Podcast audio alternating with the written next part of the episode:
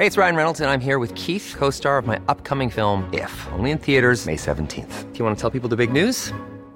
All right, I'll do. Sign up now and you'll get unlimited for $15 a month in six months of Paramount Plus Essential Plan on us. Mintmobile.com slash switch. Upfront payment of $45 equivalent to $15 per month. Unlimited over 40 gigabytes per month. Face lower speeds. Videos at 480p. Active Mint customers by 531.24 get six months of Paramount Plus Essential Plan. Auto renews after six months. Offer ends May 31st, 2024. Separate Paramount Plus registration required. Terms and conditions apply if rated PG. Als eine Frau in ihrem eigenen Wohnzimmer ermordet wird, stehen die Ermittler vor einem Rätsel. Der Täter ist äußerst gerissen vorgegangen und hat keine Fingerabdrücke hinterlassen. Doch schließlich stoßen sie auf eine mögliche Verbindung zu dem Verschwinden einer jungen Frau neun Jahre zuvor, mehr als 2000 Kilometer entfernt. Die beiden Opfer kannten sich nicht, aber sie verbindet mehr, als man anfangs vermuten könnte, nicht zuletzt fehlende Haarsträhnen und ihre unglückliche Bekanntschaft mit einem seltsamen Mann.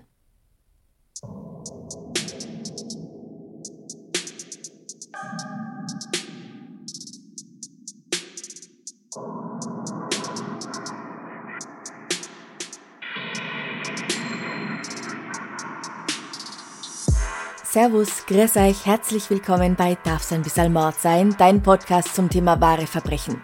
Mein Name ist Franziska Singer und letzte Woche haben wir über das Verschwinden der 16-jährigen Elisa Klaps am 12. September 1993 gesprochen, über den Hauptverdächtigen Danilo Restivo und die Steine, die Familie Klaps in den Weg gelegt wurden.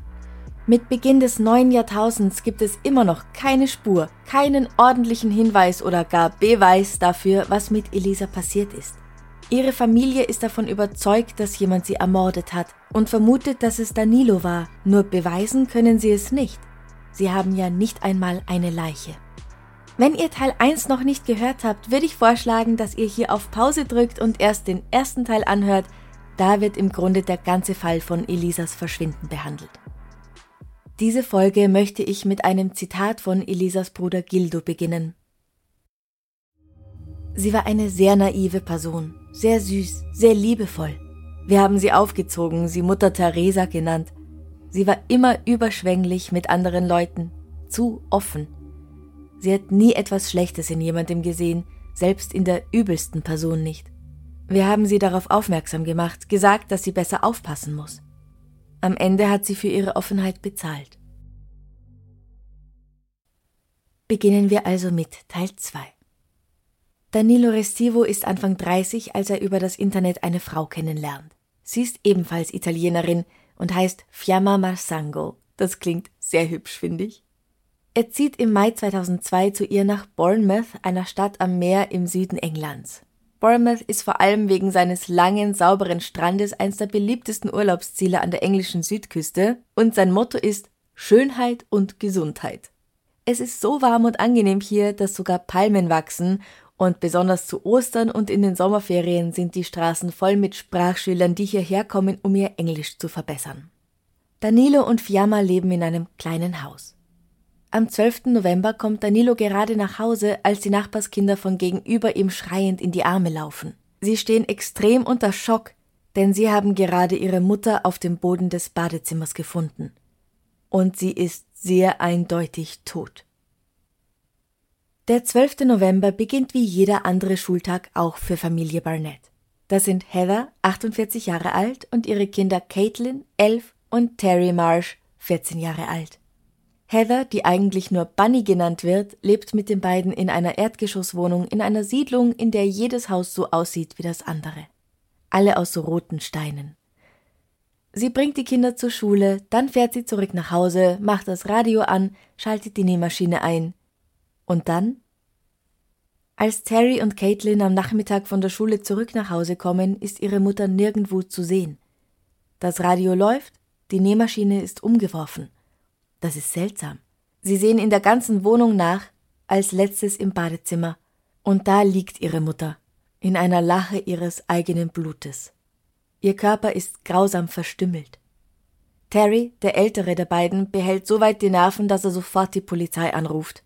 Er sagt, meine Mama wurde ermordet. Das ist kein Scherz. Jemand hat Teile von ihr abgeschnitten. Sie ist tot.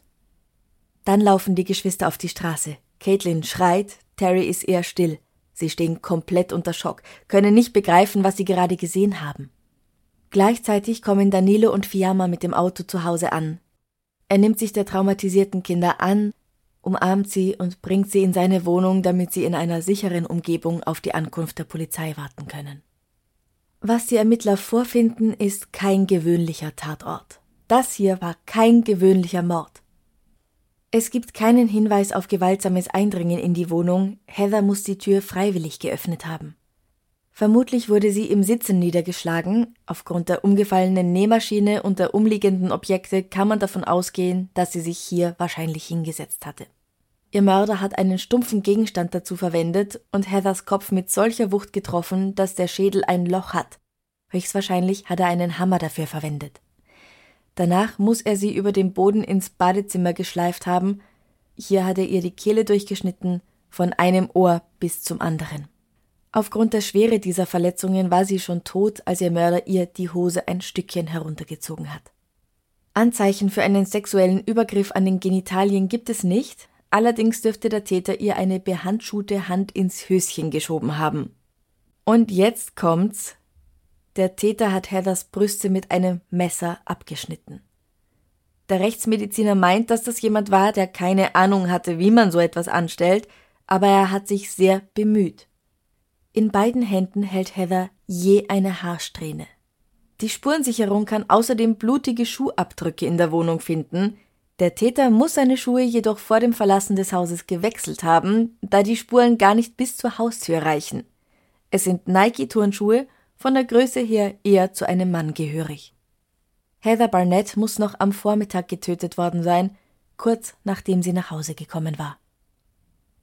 Die Haare in Heathers Händen werden auf DNA getestet und es stellt sich heraus, die in der einen Hand sind ihre eigenen, die in der anderen gehören aber einer bislang unbekannten Person. Kann es wirklich sein, dass ihr Mörder seine eigenen Haare am Tatort hinterlassen hat? Oder und das wäre fast noch seltsamer, hat er eine Haarsträhne einer dritten Person mitgebracht und in Heathers Hand gelegt? Detective Superintendent Phil James sagt, dieser Mord ist einzigartig. Normalerweise sind Morde recht gerade heraus. Ein Mann bringt seine Frau um oder umgekehrt. Sie sind meistens sehr einfach und leicht zu verstehen. Es kommt selten vor, dass einer so komplex und schwer zu verstehen ist. Meine erste Reaktion war, wie bizarr. Du hattest einen Mord ohne offensichtliches Motiv. Der Mörder hat die Leiche verstümmelt und die Waffen, die Haare sowie Kleidung zum Wechseln mitgebracht. Komplexer und unverständlicher geht es nicht. Das zeigt ein hohes Level an Planung.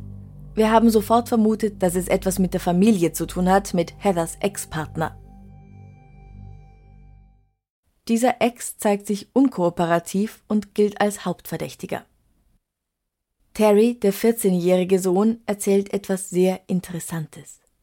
Der nette Nachbar von gegenüber hatte Anfang November wohl aus Versehen bei einem Kurzbesuch ihren Ersatzschlüssel mitgenommen und trotz Nachfrage nicht zurückgebracht.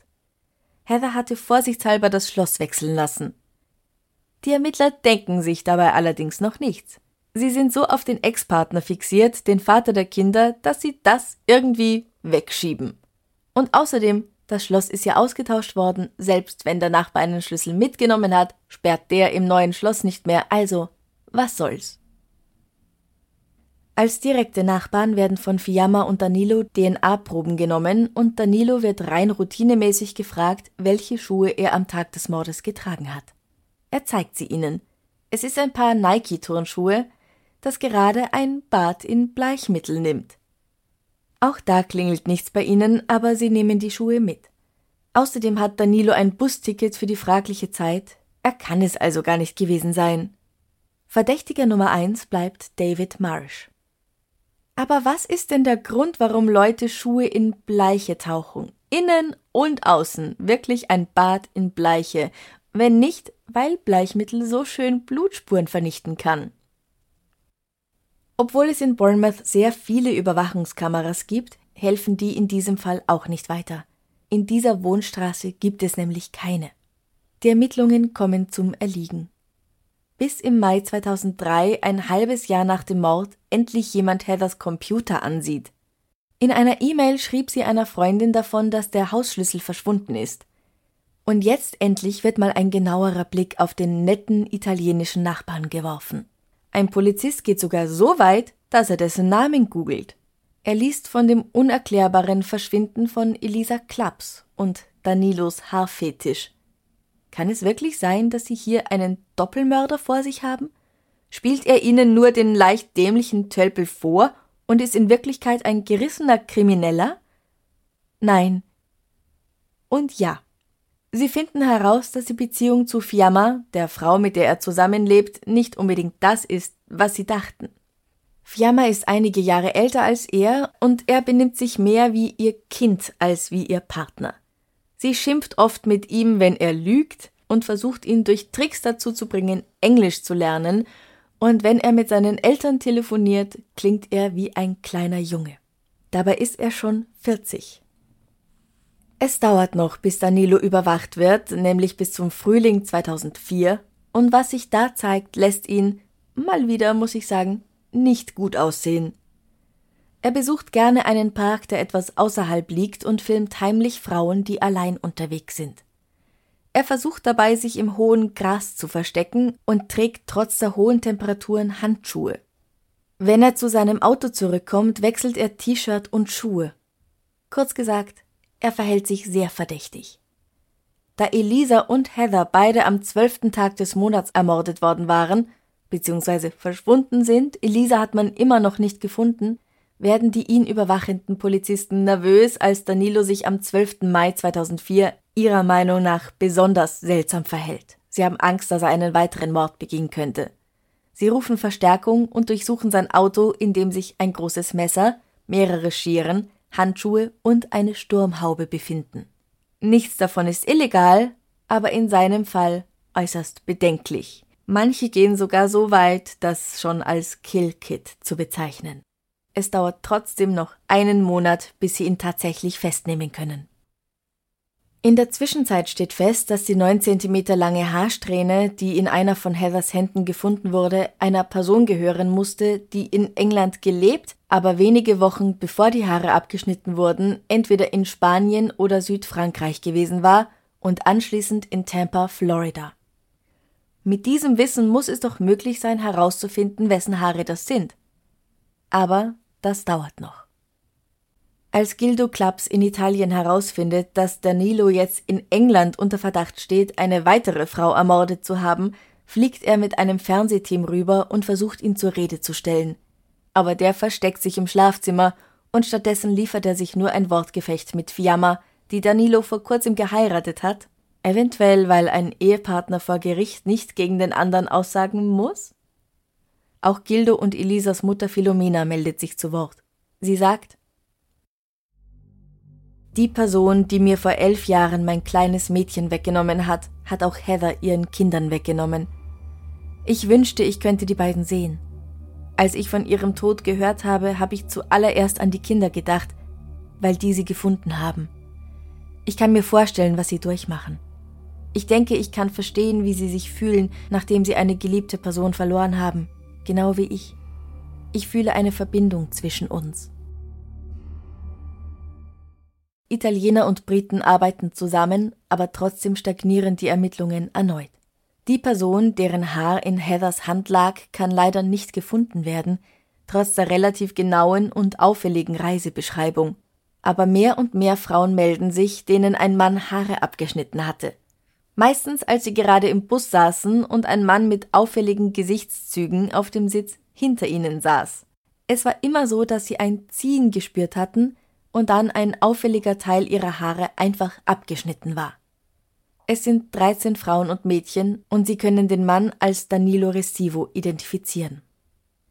Bei einer Durchsuchung seines Hauses im November 2006 finden Ermittler ganz unten in einer Schublade eine Haarsträhne in einer Plastiktüte. Bizarr, aber kein Verbrechen. Und ja, sie durchsuchen das Haus des Hauptverdächtigen erst vier Jahre nach dem Mord an Heather. Es ist ein Wahnsinn, wie das so lange dauern konnte, bis sie das machen. Danilo bleibt auf freiem Fuß. Es gibt nichts, wegen dem man ihn einbuchten könnte. Einfach nur fremden Personen Haare abzuschneiden ist an und für sich noch keine Straftat. Vor allem wurde er nie dabei so richtig in flagranti erwischt und festgehalten. Er wird aber weiterhin überwacht. Erst 2009 werden die sieben Jahre zuvor sichergestellten, ehemals in Bleiche eingeweichten Turnschuhe an eine Forensikerin übergeben, die Leukokristallviolett darauf anwendet. Das ist ein Färbereagenz für Blut, ähnlich wie Luminol, nur eben anders. Es zeigt sich, trotz dem Bad in Bleichmittel Jahre zuvor, dass jemand mit Blut auf seinen Socken in die Schuhe gestiegen war. Und wer hätte das sein sollen, wenn nicht der Besitzer der Schuhe selbst, Danilo Restivo. Er behauptet nun, dass er nicht gewusst habe, dass das Bleiche war, er habe es für Seife gehalten. Nicht einmal Fiamma glaubt ihm das mehr. Bald darauf wird auch sein Alibi für den Tatzeitpunkt hinfällig. Es wird klar, dass er absolut ausreichend Zeit gehabt hätte, das Busticket zu kaufen, Heather umzubringen und zu verstümmeln und dann zu seinem Arbeitsplatz zu fahren. Und endlich wird ein Handtuch, das unter Heathers Stuhl gelegen hatte, auf DNA-Spuren untersucht.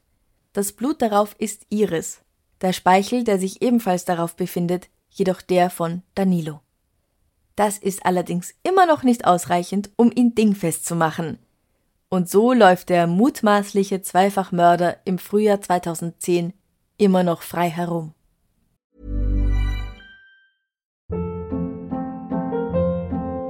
Hold up. What was that? Boring. No flavor. That was as bad as those leftovers you ate all week. Kiki Palmer here, and it's time to say hello to something fresh and guilt-free. Hello Fresh. Jazz up dinner with pecan-crusted chicken or garlic butter shrimp scampi. Now that's music to my mouth. Hello Fresh. Let's get this dinner party started. Discover all the delicious possibilities at hellofresh.com. Ryan Reynolds here from Mint Mobile. With the price of just about everything going up during inflation, we thought we'd bring our prices down. So to help us, we brought in a reverse auctioneer, which is apparently a thing. Mint Mobile unlimited premium wireless. Ready to get 30, 30, bit to get 30, bit to get 20, 20, 20, bit to get 20, 20, bit to get 15, 15, 15, 15 just 15 bucks a month. So, Give it a try at mintmobile.com slash switch. $45 upfront for three months plus taxes and fees. Promo rate for new customers for limited time. Unlimited more than 40 gigabytes per month. Slows. Full terms at mintmobile.com. Aber dann. Endlich. Das Dach der Kirche Santissima Trinita in Potenza hat ein Loch und muss repariert werden. Als ein Arbeiter auf der Suche nach diesem und vielleicht noch anderen Löchern auch in die dunkelsten Ecken des Dachbodens schaut, entdeckt er hinter ein paar Fliesen die Leiche einer jungen Frau, komplett mit Brille, Ohrringen und einem zerrissenen BH. Ihre Hand umklammert eine dicke Haarsträhne.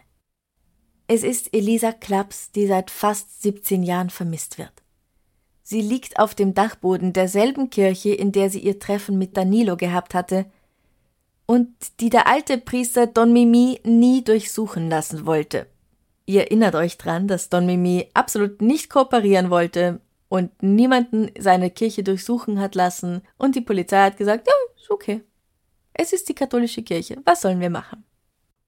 Gildo Luciano und Philomena Clubs werden ins Polizeihauptquartier gebeten, um Fotos der bei der mumifizierten Leiche gefundenen Gegenstände zu identifizieren. Ja, es muss Elisa sein. Die Mama erkennt ihre Brille, ihre Sandalen, ihren weißen Hut, den sie selbst gestrickt hatte. Keine Frage, das ist ihre Tochter. Sie liegt hier schon länger unentdeckt tot, als dass sie überhaupt, als dass sie leben durfte. Ein Aufschrei geht durch Italien. Innerhalb kürzester Zeit wächst um die Kirche ein regelrechter Garten aus Teddybären, Blumen, Topfpflanzen und Kerzen. Sie nennen das wirklich Elisas Garten. Niemand kann verstehen, wie es sein kann, dass ein totes Mädchen, nachdem tagelang auf den Straßen der Stadt und jahrelang in ganz Italien und sogar Albanien und Afrika gesucht wurde, so lange auf dem Dachboden liegen konnte, noch dazu auf dem einer Kirche. Dann stellt sich heraus, dass nicht nur Elisas Mörder wusste, wo sie lag, beziehungsweise der komische Don Mimi, sondern dass ihre letzte Ruhestätte mehreren Personen in der Kirche bekannt gewesen sein muss. Don Mimi ist 2008 gestorben. Bis Januar 2010 ist ein Don Ambrogio an seine Stelle getreten mit einem brasilianischen Assistenten namens Don Vanyo. Zwei Putzfrauen hatten dem schon Anfang des Jahres gemeldet, dass sie eine Leiche oben auf dem Dachboden gesehen hätten. Don Vanio hat den Bischof informiert. Natürlich, warum sollte er auch mit der Information über eine Leiche zur Polizei gehen? Und plötzlich sagen alle, Ma, das war ein Missverständnis, weil sie haben nicht gesagt, dass sie ein Kranium gesehen haben, sondern einen Ukrainer. Weil das kann man so leicht verwechseln, Kranio Ukraino. Es kann passieren, ne? Wenn man nicht ordentlich Italienisch kann. Man kann's verwechseln. Ja, eh lustig, aber es gibt keine Leiche. Ja. Und damit hatte sich die Sache wieder. Als Elisas Überreste obduziert werden, zeigt sich, dass ihr Mörder mindestens neunmal von hinten und dreimal von vorne auf sie eingestochen hat. Sie hat versucht, ihren Angreifer abzuwehren, das zeigen Schnitte an ihren Händen. Ihre Kleidung wurde mit einer Schere aufgeschnitten und die Hose aufgezippt und ein Stück hinuntergezogen. Sie hält in jeder Hand eine Haarsträhne, ganz genau wie neun Jahre später auch Heather. Auf Elisas Leichnam kann DNA gefunden werden, die mit Danilos übereinstimmt. Und, auch recht interessant, unter ihrem Leichnam findet sich ein roter Knopf, von Größe und Farbe genau wie die Knöpfe der kirchlichen Sutanen. Es gibt auch ein Foto von Don Mimi, auf dem ein roter Knopf an seiner Sutane fehlt. Don Marcello, ein relativ junger Priester, der nicht viel von der Denkweise der Alten hält und sich über die Jahre mit Gildo angefreundet hat, hat eine ganz gute Antwort auf die Frage, wieso, weshalb, warum und wie es überhaupt sein kann, dass über so viele Jahre hinweg niemals ein Wort über die Leiche auf dem Dachboden an die Öffentlichkeit kam, obwohl, wie man nun weiß, gar nicht so wenig Personen davon gewusst haben müssen und einfach jeder in Potenza und Umgebung, nein, in ganz Italien wahrscheinlich wusste, dass Elisa Klaps verschwunden war. Er meint in dem Buch Blood on the Altar, dass Danilo Elisa getötet und sich danach hilfesuchend an Don Mimi gewandt hat. Der habe ihn ins Spital geschickt, um ein Alibi zu kreieren und seinerseits um Hilfe gebeten, die Leiche auf dem Dachboden zu verstecken.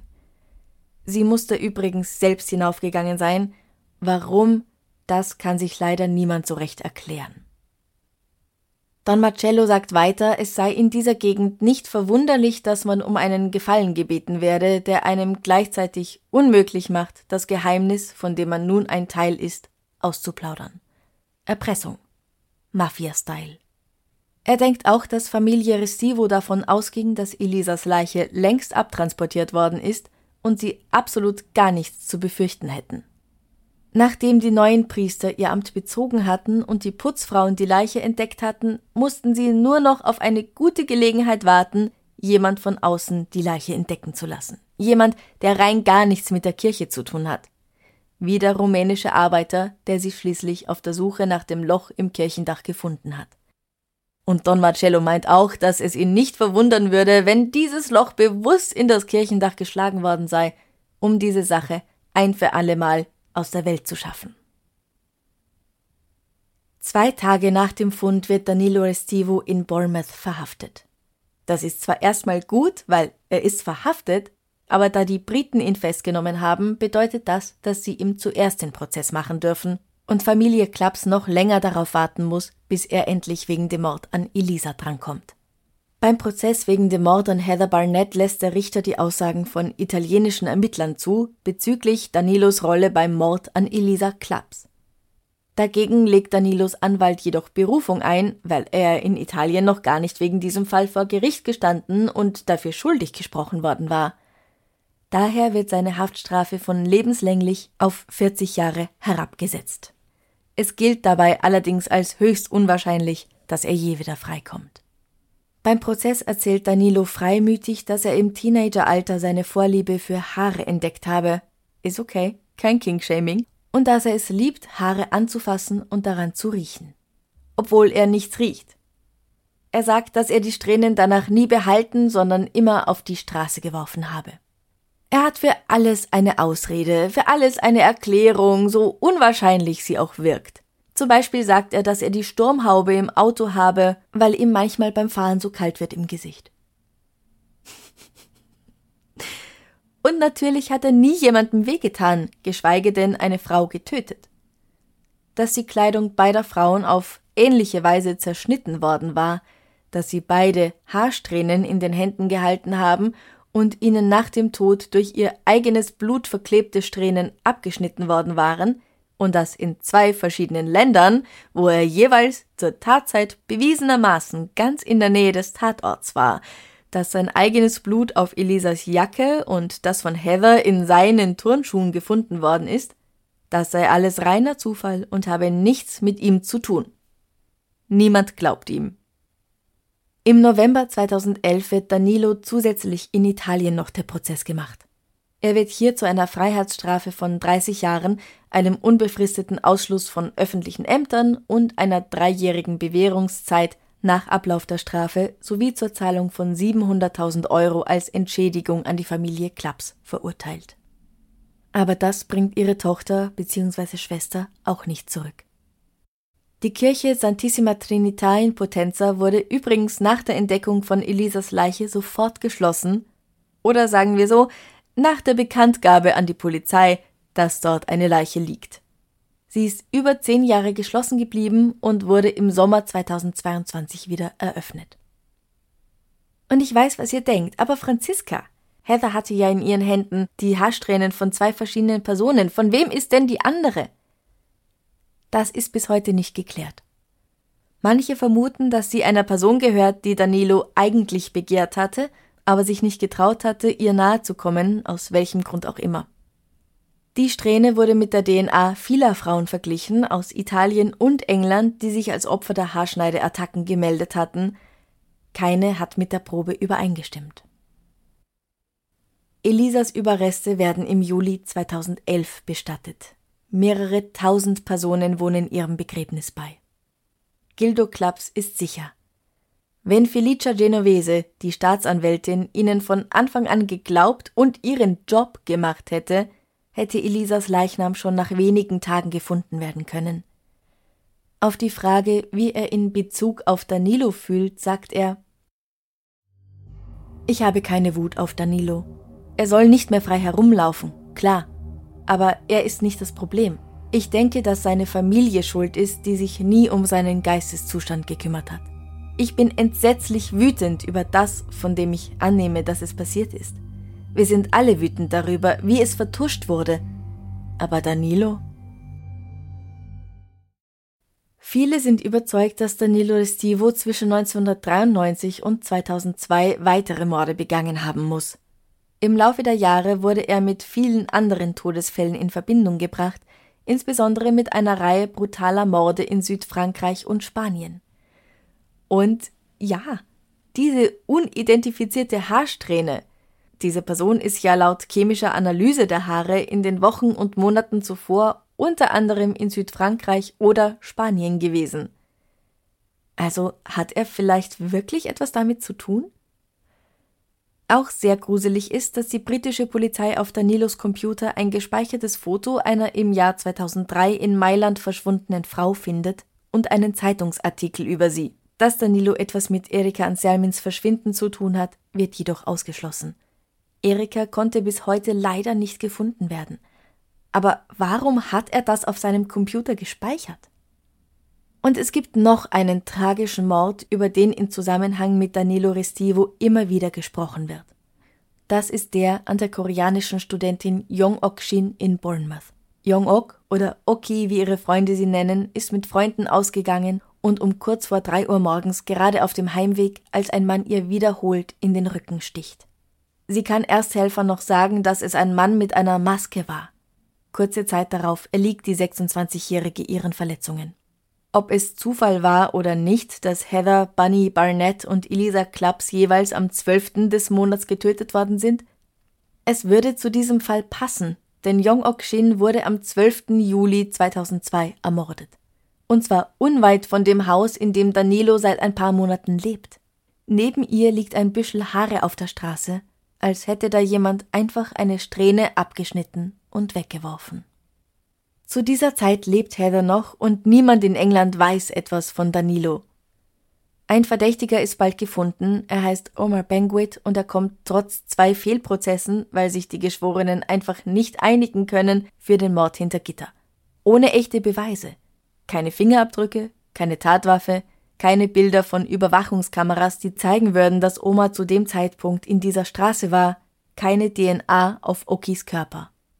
Nur aufgrund der Aussagen von anderen schwer suchtkranken Menschen, die zuvor zusammen mit dem ebenfalls heroinsüchtigen Omar in einem Crackhaus Zeit verbracht hatten. Die Hauptzeugin stellt sich bald als absolut unglaubwürdig heraus, auch weil sie ihre Aussage selbst immer wieder ändert und Dinge hinzuerfindet, von denen zuvor nie die Rede gewesen war. 2004 wird ein identisches Messer in Danilos Tasche gefunden und auf den Bildern der Überwachungskameras ist kurz nach dem Mord ein Mann zu sehen, der seiner Statur und Art sich zu kleiden ähnelt. Er war wohl in der fraglichen Zeit in der Gegend unterwegs. Trotzdem, trotz allen Berufungsprozessen, sitzt Omar Benguit heute, 20 Jahre später, immer noch hinter Gittern. Ist er der Mörder von Oki? Weiß Danilo? Oder eine unbekannte dritte Person? Was meint ihr? Machen wir noch was Schönes zum Schluss. Ich schaue wieder auf meine Liste und suche eine zufällige Frage aus. Okay. Was würdest du gern tun, aber traust dich nicht? Was würde ich gern tun, aber trau mich nicht? Ähm, Fallschirmspringen. ich finde, das schaut so lauernd aus in den Filmen oder manchmal. Oder nicht nur Fallschirmspringen, sondern auch so Paragleiten und sowas. Ich finde, das schaut so toll aus. Und oh mein Gott, es gibt dieses wahnsinnig süße Video von einem Mann, ich glaube, der wohnt in Frankreich oder Spanien, ich weiß es jetzt nicht. Oh, Südfrankreich oder Spanien. ähm, der einen Samoyeden hat, wie mein McFluff, der ist ja auch ein Samoyede. Und der hat ihm beigebracht, mit ihm Paragleiten zu machen. Der Hund ist ziemlich happy dabei, also macht euch keine Sorgen. Und ich, ich stelle mir das wirklich schön vor, so durch die Luft zu schweben ähm, oder auch beim Fallschirmspringen mal diesen freien Fall einfach zu erleben, bis man dann die Leine zieht. Aber ich habe auch wirklich große Angst davor, weil ich nicht einfach so ungebremst in meinen Tod fallen will. Und ich weiß schon, ich weiß schon, die Wahrscheinlichkeit, dass das passiert, ist äußerst gering, aber nein, ich traue mich einfach nicht. Also, ich würde es irgendwie gern tun. Vielleicht mache ich es sogar irgendwann mal, aber ich traue mich nicht. Übrigens, Bungee Jumping finde ich gar nicht interessant. Das würde ich nicht, das traue ich mich absolut auch nicht. Aber das gehört nicht zu der Liste von Dingen, wo ich mir vorstellen könnte, dass sie cool sind. Wie ist es bei dir? Bist du schon mal Fallschirm gesprungen? Tust du Paragleiten? Oder Bungee Jumping? Oder was auch immer? Und vor allem, was würdest du gern tun, aber traust dich nicht? Ich stelle die Frage wieder am Freitag auf Instagram und Facebook und freue mich wahnsinnig auf eure Kommentare. Das ist immer so ein Highlight zu meinem Ende der Woche, dass ich dann eure Kommentare lesen kann. Auch wenn ich nicht zu jedem was dazu schreibe, ich lese sie alle und ich freue mich sehr. Bevor ich es wieder mal vergesse, herzlichen Dank an die Komplizen und Komplizinnen Magdalena Sch, Jette H., Thomas E., Alexis Ursula F., Jana B. und Karina G. Herzlichen Dank für eure Unterstützung. Wenn ihr auch jede Episode einen Tag früher hören wollt und absolut ohne Werbeunterbrechung, dann geht auf steadyhq.com slash darf's ein bisschen Mord sein. Den Link gibt's auch immer wieder auf Facebook und, und definitiv auf dem Instagram-Profil über den Linktree. Schaut mal rein. Ab 2,50 Euro geht's los. Also herzlichen Dank an alle, die da dabei sind. Nächste Woche gibt's wieder einen tollen Gast und zwar Lisa Schmidt, die war auch schon ein paar Mal im Podcast. Habt's noch eine schöne Zeit. Bis zum nächsten Mal. Bussi, Baba.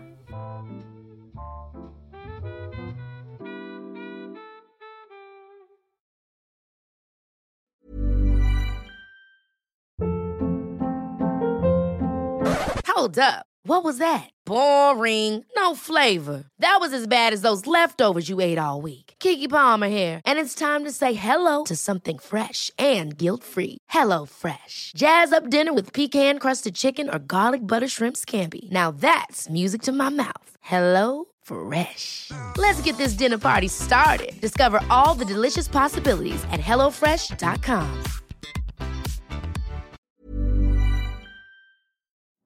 Liebe findet den unterschiedlichsten Ausdruck quer durch die Geschichte. Doch ist es wirklich immer Liebe? Lasst uns über Sex sprechen, von skandalösen Stories aus der Antike über die Geschichte von Fetischen bis hin zu den unanständigen Geheimnissen berühmter Personen. Bei Liebesgeschichte gehen wir der Entwicklung der menschlichen Sexualität auf den Grund.